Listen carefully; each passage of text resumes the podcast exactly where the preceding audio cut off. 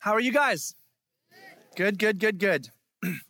So um, as many of you know, we are uh, on a journey exploring this amazing letter that Paul wrote to Timothy that we know as First Timothy, the first letter that he would write to Timothy.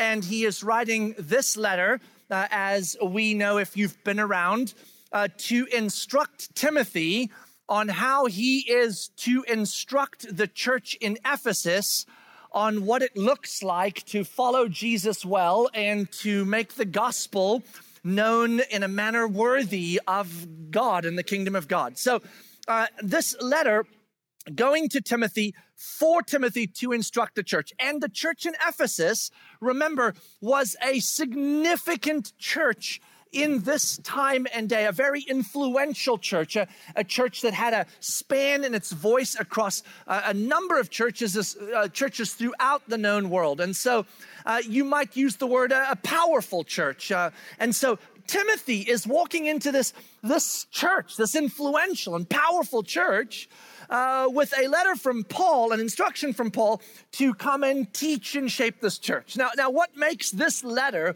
particularly interesting is that by definition, this letter has within it, because of the kinds of things that need instruction, some stuff that is going to come across hard. Uh, to the church in Ephesus. Like, this was not a letter Timothy received that was like, hey, go tell the church they're so awesome and it's so incredible and they're doing such a great job and I'm so encouraged. I mean, that's, you know, that's the kind of thing Timothy's like, I can't wait to read this letter to the church, or I can't wait to instruct the church. No, this one, Paul's like, man, there's some hard work to be done in confronting some of the flawed thinking and belief, and therefore the flawed action and results of this flawed belief. Timothy, you're going to need to walk in and have some hard conversations with the church. In that culture and that day, much of this letter will have been standing against, or uh, perhaps against is not the word, have a completely different view and outcome of what the culture, whether Christian culture or the culture of the day, Greek and Roman culture, would have brought to the table. So this is this is kind of a hard letter. And, and what a fun thing that this letter, in the very beginning of uh, First Timothy, Paul says to Timothy, The, the, the reason for our charge, the purpose of this letter, the purpose of me writing this letter to you to go and instruct the church in Ephesus is what? There was a small whisper. Uh, we kind of have come a, a long way together, and this one should just be like embedded at this point, right? So now I'm going to have to embed it for a second. Voice getting louder. Uh, something's happened. Okay, uh, Paul writes in Timothy early on, the, the charge, the reason we bring this charge is love. Love. Like, we need to love the church in Ephesus well by bringing the stuff to them. And we need to teach the church in Ephesus to love each other well, to love God well, and to love the world well, because if we do not love well and love rightly, then we are not loving. And if we are not loving, then they won't even know we follow Jesus, and we certainly are not bringing to human beings the kingdom of God. We are bringing whatever is our version of what is the best for people, which is more often than not, at best flawed, at worst absolutely horrid for them, right? So yeah, this is this is a hard letter. And and as we entered, and you kind of start there, the purpose of this is love, and you get all excited. And you're like, oh, it's going to be such a nice letter with like love. And then he starts, okay, so here's what that's going to look like. And the uh, and the, the last part of the letter we've been in has been Paul bringing instruction to Timothy for the church in Ephesus about some things. And some of the things in this letter that uh, would have been for them at that time sort of uh, cultural confrontations aren't for us. And some of the things that would have been written in this letter that for them would have been a nothing, a passing thought, are for us cultural confrontations. You know why that is? You know why that is? Because cultures constantly change. You whispered it again. I love you guys. But you know, it's, it's okay to say it out loud. You know what I'm saying? change. Just bring it, okay? Cultures change. Cultures are different. We know this. This is not something that we don't know. Uh, right now, geographically, if you ca- uh, travel the globe, how many different cultures are there? A lot. And how different are they? Very different. They have different value systems, different philosophies, different ideologies, different everything. And that's just currently in our historical context on a global level. If you go back through history and you look at every culture through history or every historical context, the cultures are constantly changing. So when you bring something to the table, a philosophy, ideology, a theology, a truth, Uh, whether or not that becomes a confrontation to the culture you're in, who knows, right? Because even though this may not have changed, what's changing all the time? Culture, right? So we are in a culture. And our culture is one version of the thousands of changes that have happened over the years and on a global level. So we should anticipate, just throwing it out there, that if Paul is writing a letter to Timothy to instruct the church on doing some things uh, to love well according to God's kingdom, that there are going to be some things in this letter that will co- confront our culture. Not just our culture out the side the doors, the, the evil culture, right? I say that somewhat sarcastically and somewhat truthfully, right? But also our cultural concepts as a church, as, as Christians, as a people. And boy, the letter of First Timothy has not disappointed, has it? I mean, just off the bat, right out the gates, uh, almost in passing, he puts some things on this list about what is not God's way, and the entire reality of sexual identity and, and, and what is love and right and good was already on the table. And we're like, oh, we have to talk about that right away? Woo! And he's putting it in a context that does not fit our cultural context and the demands of our culture, and certainly does not suggest this is the best way to be loving, right? So we're already immediately confronted. The charge is love. So first of all, this is going to be hard to talk about with your culture, and they're not going to feel loved. And we're like, oh. And then right out of that, he goes right into the church, and he's talking about the men in the church and the women in the church, and he's talking about them differently. And we're like, you're not allowed to do that because that's not equal and right. We're the same. And he's like, no, but you're not. And we're like, yes, but we are. And, and we're already now starting to get all bent out of shape like, oh, why is he dealing with them differently? And then he says different things to the different sets of gender, and you're like, oh, that's not allowed. That's not loving. That's not caring. And we're confronted by that. And then it gets worse. He corrects the men for their arguing and wrestling, and he corrects the woman for some things they're doing. And it starts feeling like you're correcting the woman for the wrong things, and you're correcting the men for the wrong things, and, and we're bent out of shape. And then he walks into leadership. And he starts redefining leadership, because our culture defines leadership by being the boss, the master, oversight, and not being the servant. And he pulls leadership out of both of those and says, whether you are overseer, or master, boss, or servant, those are an equal, those are a, a, a, an, an equal reality, and you should lead and be a leader, whichever one you are. And we're like, that's, uh, who gets to be which one? And that confronts our culture. And every week we walk out of here, and those of us that happen to align with whatever thing is being brought to the table theologically, we're walking out of here like, oh, oh, truth on the table, swallow it. And then the rest of us are walking out of here going, I'm so nervous. Where does this, what, what does this mean? I can't say this to anyone. Don't come to my church. First Timothy. Now, what Paul does next uh, is in- incredible.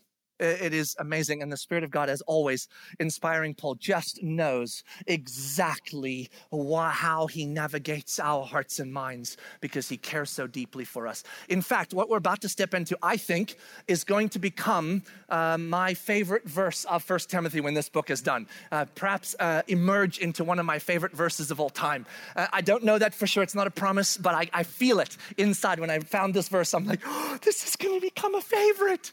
And so today we're going to deal with what has not been a favorite verse of mine, not because it hasn't been, I just never really thought about it, but now it might become.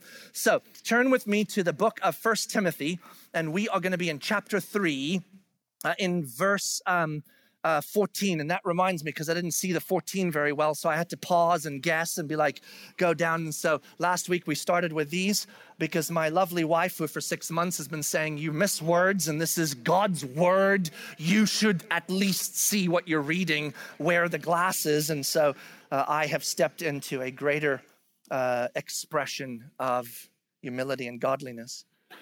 And I won't get the word of God wrong anymore. So look, verse fourteen, I can see it so clearly now. Uh, chapter three, verse fourteen of the book of First Timothy. We've just come out of some of these hard things we've been dealing with, and and, and we're kind of sitting in that. And, and then he says this, I hope to come to you soon, but I am writing these things to you so that if I delay, you may know how one ought to behave in the household of God, which is the church of the living God, a pillar and buttress of truth. We've covered this verse because it ties to the purpose of this letter. And when we were early on in this letter and we encountered the verse that said the charge, the reason for our charge is love, we also came here because Paul kind of splits the purpose of this letter, or the full description of the purpose of this letter, into these two spaces.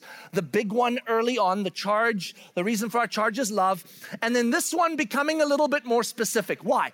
Because at the end of the day, Uh, at, uh, when it comes down to how we're going to live out something that is true, it does translate into behaviors, does it not?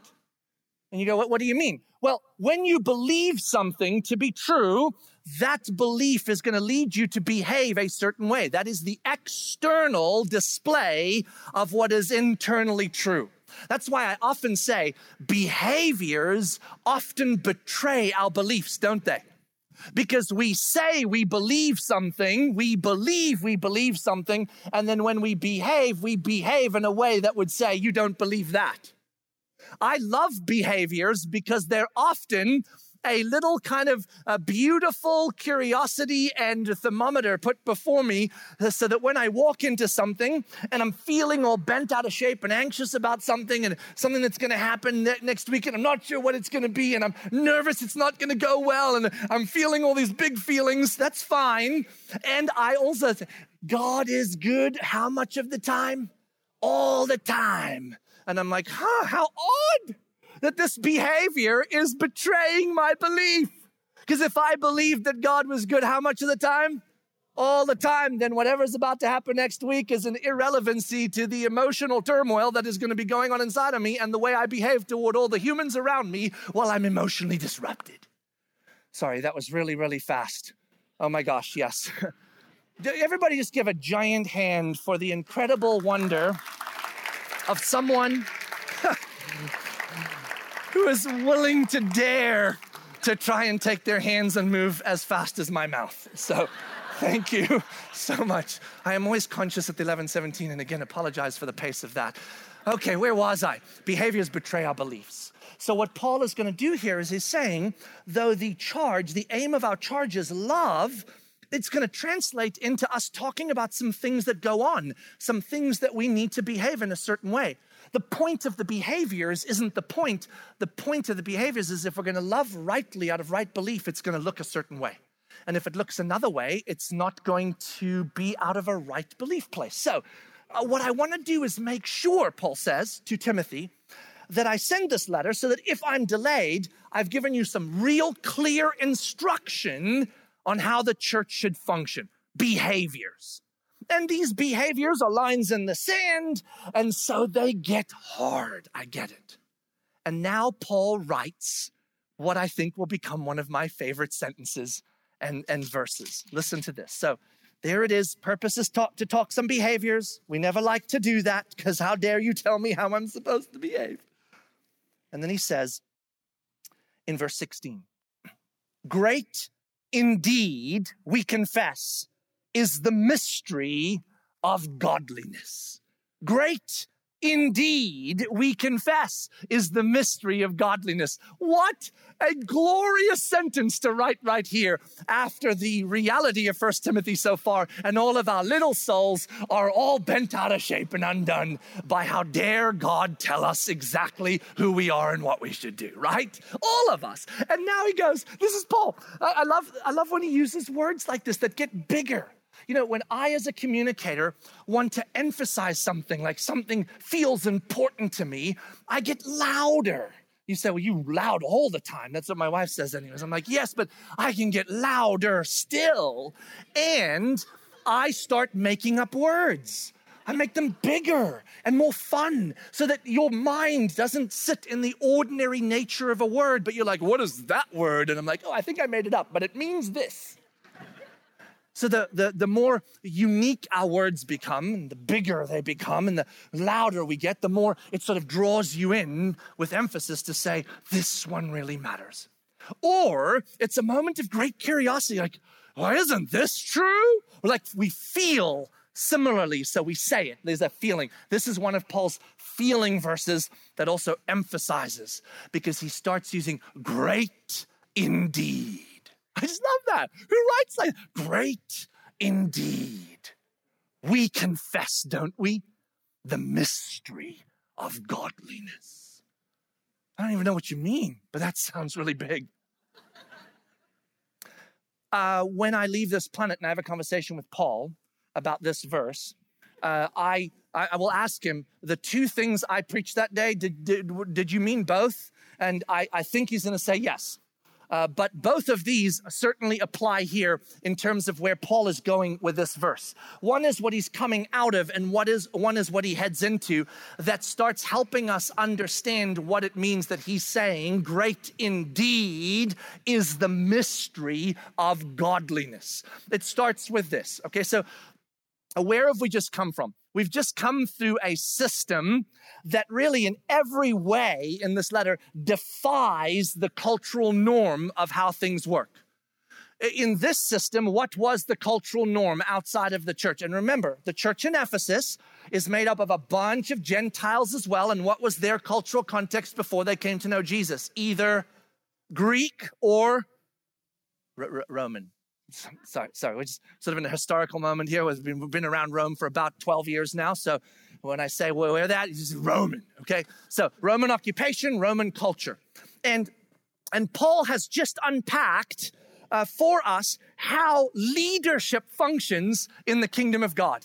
And he took leadership, remember this, and he said leadership is actually this way in the kingdom of God. When you are the master and you have strength and you have power, that's oversight, but that doesn't define leadership. You could lead really well, or you could be terrible and not be a leader.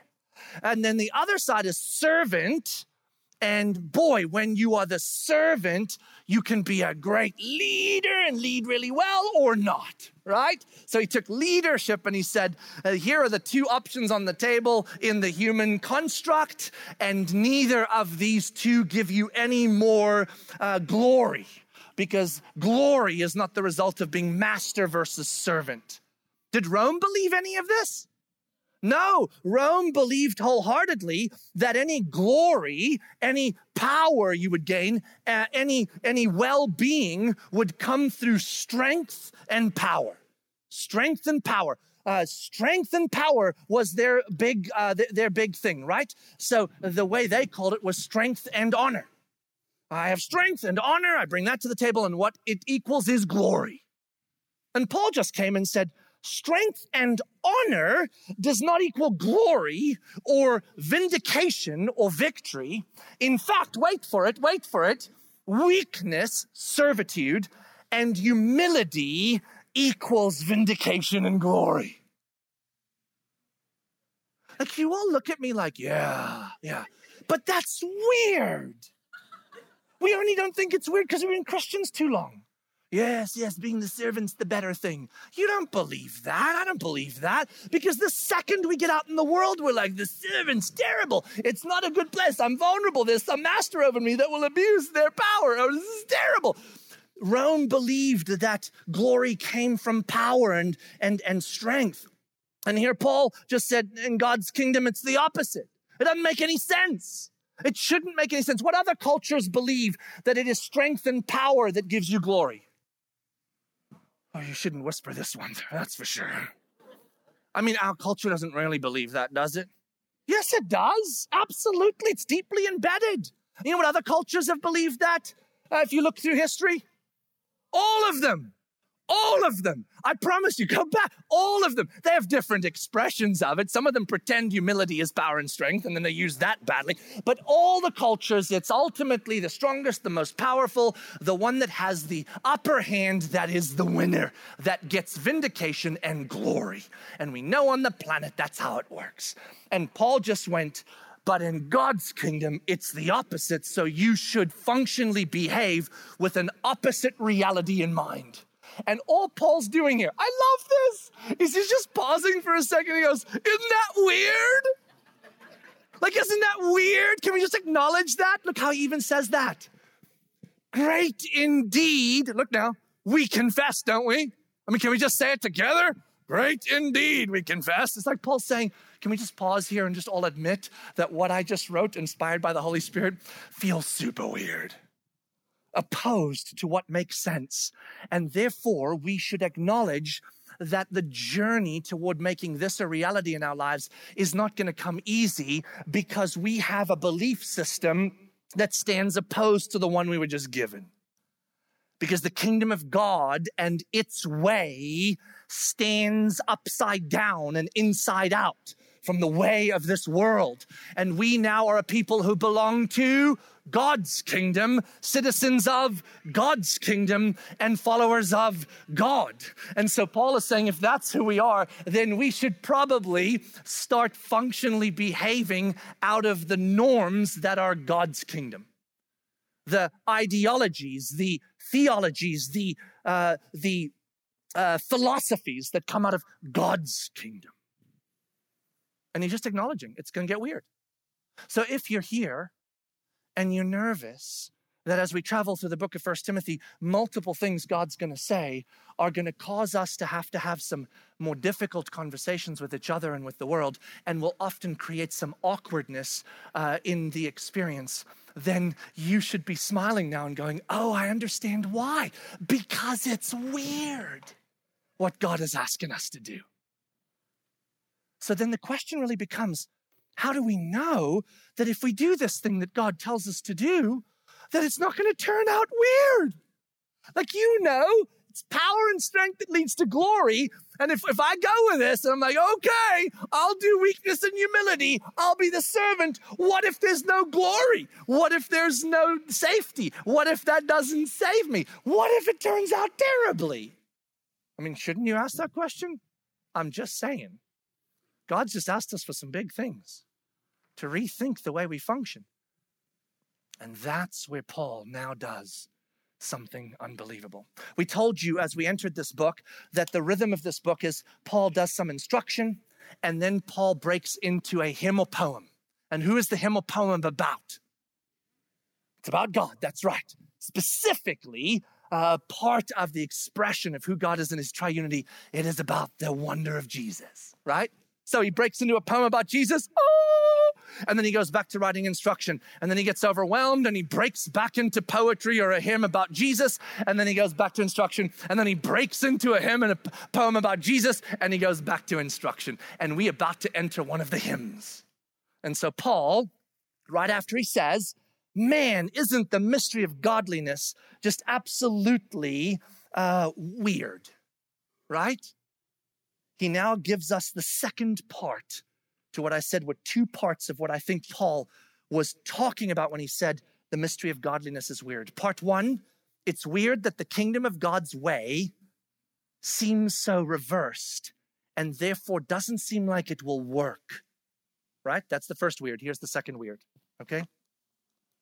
He, who's the he? Jesus, was manifest in the flesh, vindicated by the Spirit, seen by angels, proclaimed among the nations, believed on in the world, taken up in glory. So he writes his hymn. It's like he says, man, godliness is kind of weird, isn't it? Wow. And you know what's equally a mystery, equally weird?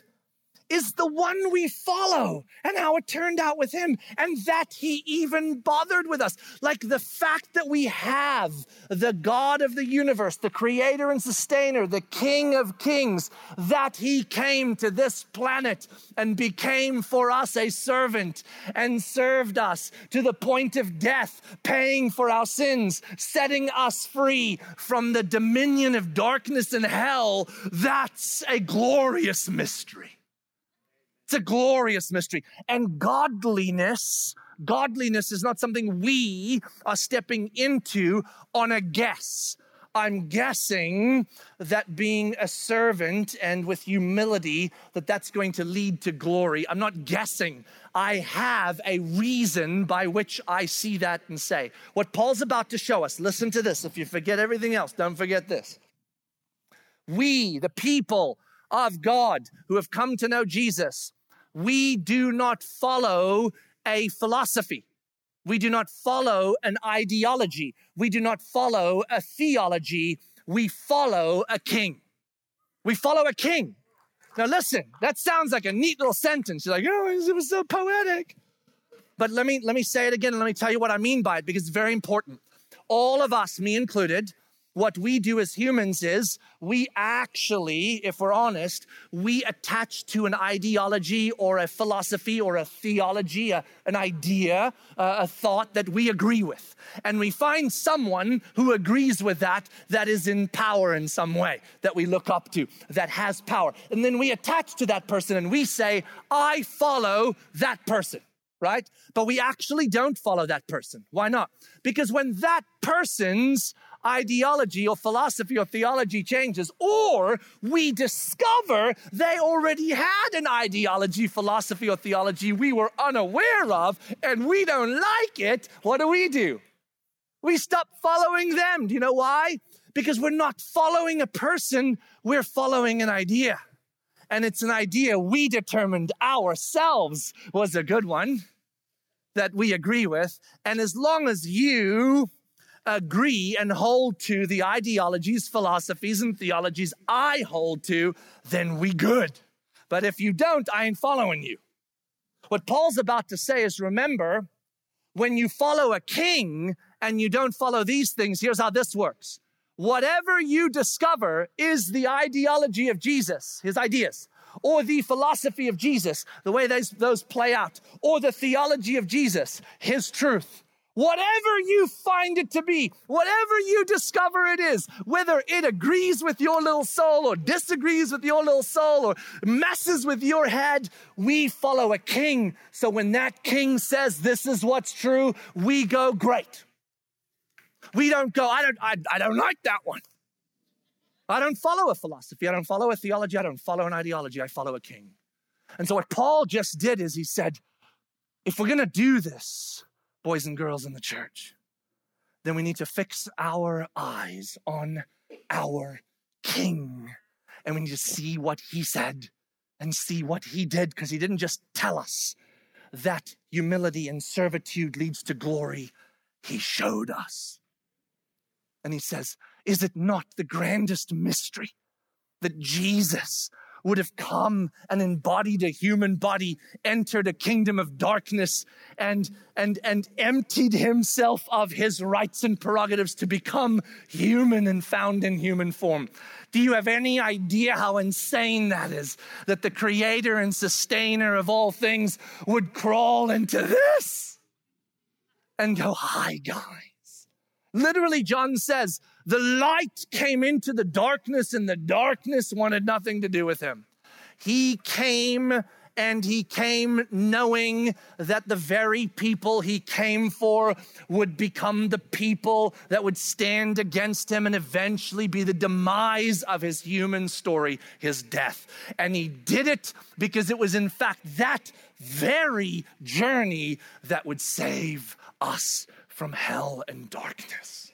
And Paul's like, how grand is that mystery? And then look what he does. Not only did he manifest in the flesh, but then what did he do? What did he do? He was vindicated by the Spirit. So he says his whole life in the flesh was not as master, but as servant. Say it louder. It's important for our little souls. Servant. He didn't just say, servants are greater than masters. He came as master of all and made himself servant to all. You should pause there and just take that in for a second. And then he says, that way that Jesus did it, what did it lead to? His vindication. He was vindicated by the Spirit, risen from the dead. His work for us was in his death, and his vindication was in his resurrection, and our life forever is in his death and resurrection combined. And then not only was he vindicated, but what does it say? Who got to see this vindication in his glory? The cosmos. There was no corner of all of creation that didn't just go, whoa, oh, wow, wow. Every knee bowed that day and every tongue confessed that day, though they have not yet realized it. Sorry, it was just a thought that came to me. Sorry, I sometimes I get tickled by the beauty of all this. And then what does it say? Proclaimed among the nations and believed. What he's showing us is this. In this act on Jesus' part to step into servitude on our behalf, which makes him a great leader. He was vindicated. It was seen by the cosmos. And his kingdom is doing what? Being proclaimed. And what's happening as it's being proclaimed? The people are believing. So he's like, is his kingdom expanding? Is it infiltrating the dark places on this planet? Is it, and will it through its generations be sustained regardless of whatever culture tries to do whatever it does to him? Yes, and in the end, when it's all said and done, he will have the victory, just as he said to Peter and his disciples on that little hill where he said, the church I'm building, my people, will go, and the gates of hell will bend to my power through them and will not prevail, right? This is the story. And what did Paul just do through his hymn? He said this, I know what I'm telling you is super weird. Doesn't make any sense. Go with the cultural deal. Power, strength, oversight, being the boss. That's the way to do it. But Jesus didn't do it like that at all. He did it the opposite. And in his doing it, he saved us. Conquered death and sin and hell and darkness and reigns as King of Kings and Lord of Lords, to which every knee will bow and every tongue confess. Should we suggest that perhaps God's way of humility and servitude in leadership leads to glory and victory? And then, as though to kind of seal the deal in this hymn, he says, and then he ascended. It's odd because it's not placed chronologically. He sort of ascended and then the proclamation took place. But I love the way Paul writes this little poem, because it's almost like he says, that's everything that's happened. And where did we watch him go again? To his place. And what did he say? I'm going to prepare a place for you, and I'm coming back for you. It's almost like Paul's saying is, and what is our end game, folks? Total, complete, utter life, light, and freedom, victory, vindication in every way. So while you are on this planet and you are a follower of Jesus, the King, not a philosophy, ideology, or theology, but whatever his is, and you belong to his body, then what Paul is saying is this, do it his way. And when his way feels weird and opposed to what makes most sense, smile. And use this, what will become one of my favorite sentences. Great indeed, we confess, is the mystery of godliness. Godliness, I'll close with this thought. Godliness. Godliness we typically think of as perhaps the synonym to godliness would be holiness, or rightness, right? You're doing what's right. But actually it's not, oddly enough. Yes, holiness and rightness are fruit of godliness, but it's not the synonym. The, the real word that means the same is piety or devotion. So when you read the word godliness, it actually talks about piety or devotion. Piety is an amazing word, because what piety means is it is reverence, so awe of the one to whom you are looking. And then watch this. It is the devoted fulfillment of obligation. Look what he just did. What, look, look what the word piety does, or the word godliness. When out of our devotion for someone, we fulfill obligation, behave, then that is godliness. When we behave rightly, because right behaviors are important, but it's not because of devotion, it's because of fear or consequence, whatever, that's not godliness, that's just legalism. And when we are devoted here, but the way we behave opposes what we say we believe, that's not godliness, that's just uh, our behaviors betraying our beliefs. But when we are truly devoted to our King, and out of that devotion, our life is what he says is life, then we have what we call godliness. Great indeed, we confess, is the mystery of godliness, that Jesus would have come to serve and not to reign, so that in serving he might be vindicated, we might be saved, and his kingdom might reign and glory would be his. And he comes to us, his people, and says, so whether you are in oversight, the master, or as servant, lead well and lead the way I did.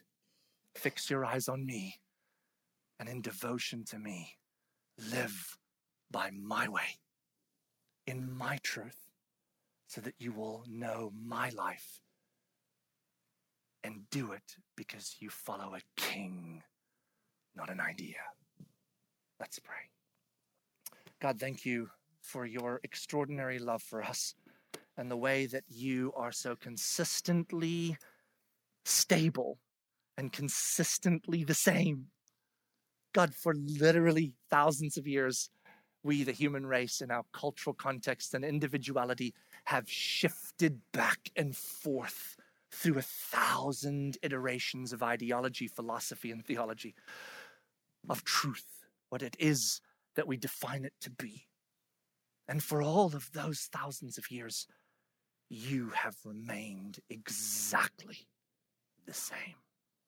And we just have the privilege of discovering more deeply each day what it is we do not yet know is your truth, so that we can conform to it, not because we want to behave rightly so you won't punish us, but because we have and are continuing to become so devoted, so in love with who you are, that whatever is your idea, whatever is your philosophy, whatever is your theology, whatever is your way, whatever is your truth, whatever life it is you lived, God, Spirit of God, make it so that I would live that life, follow that way, live in that truth, whatever I find it to be.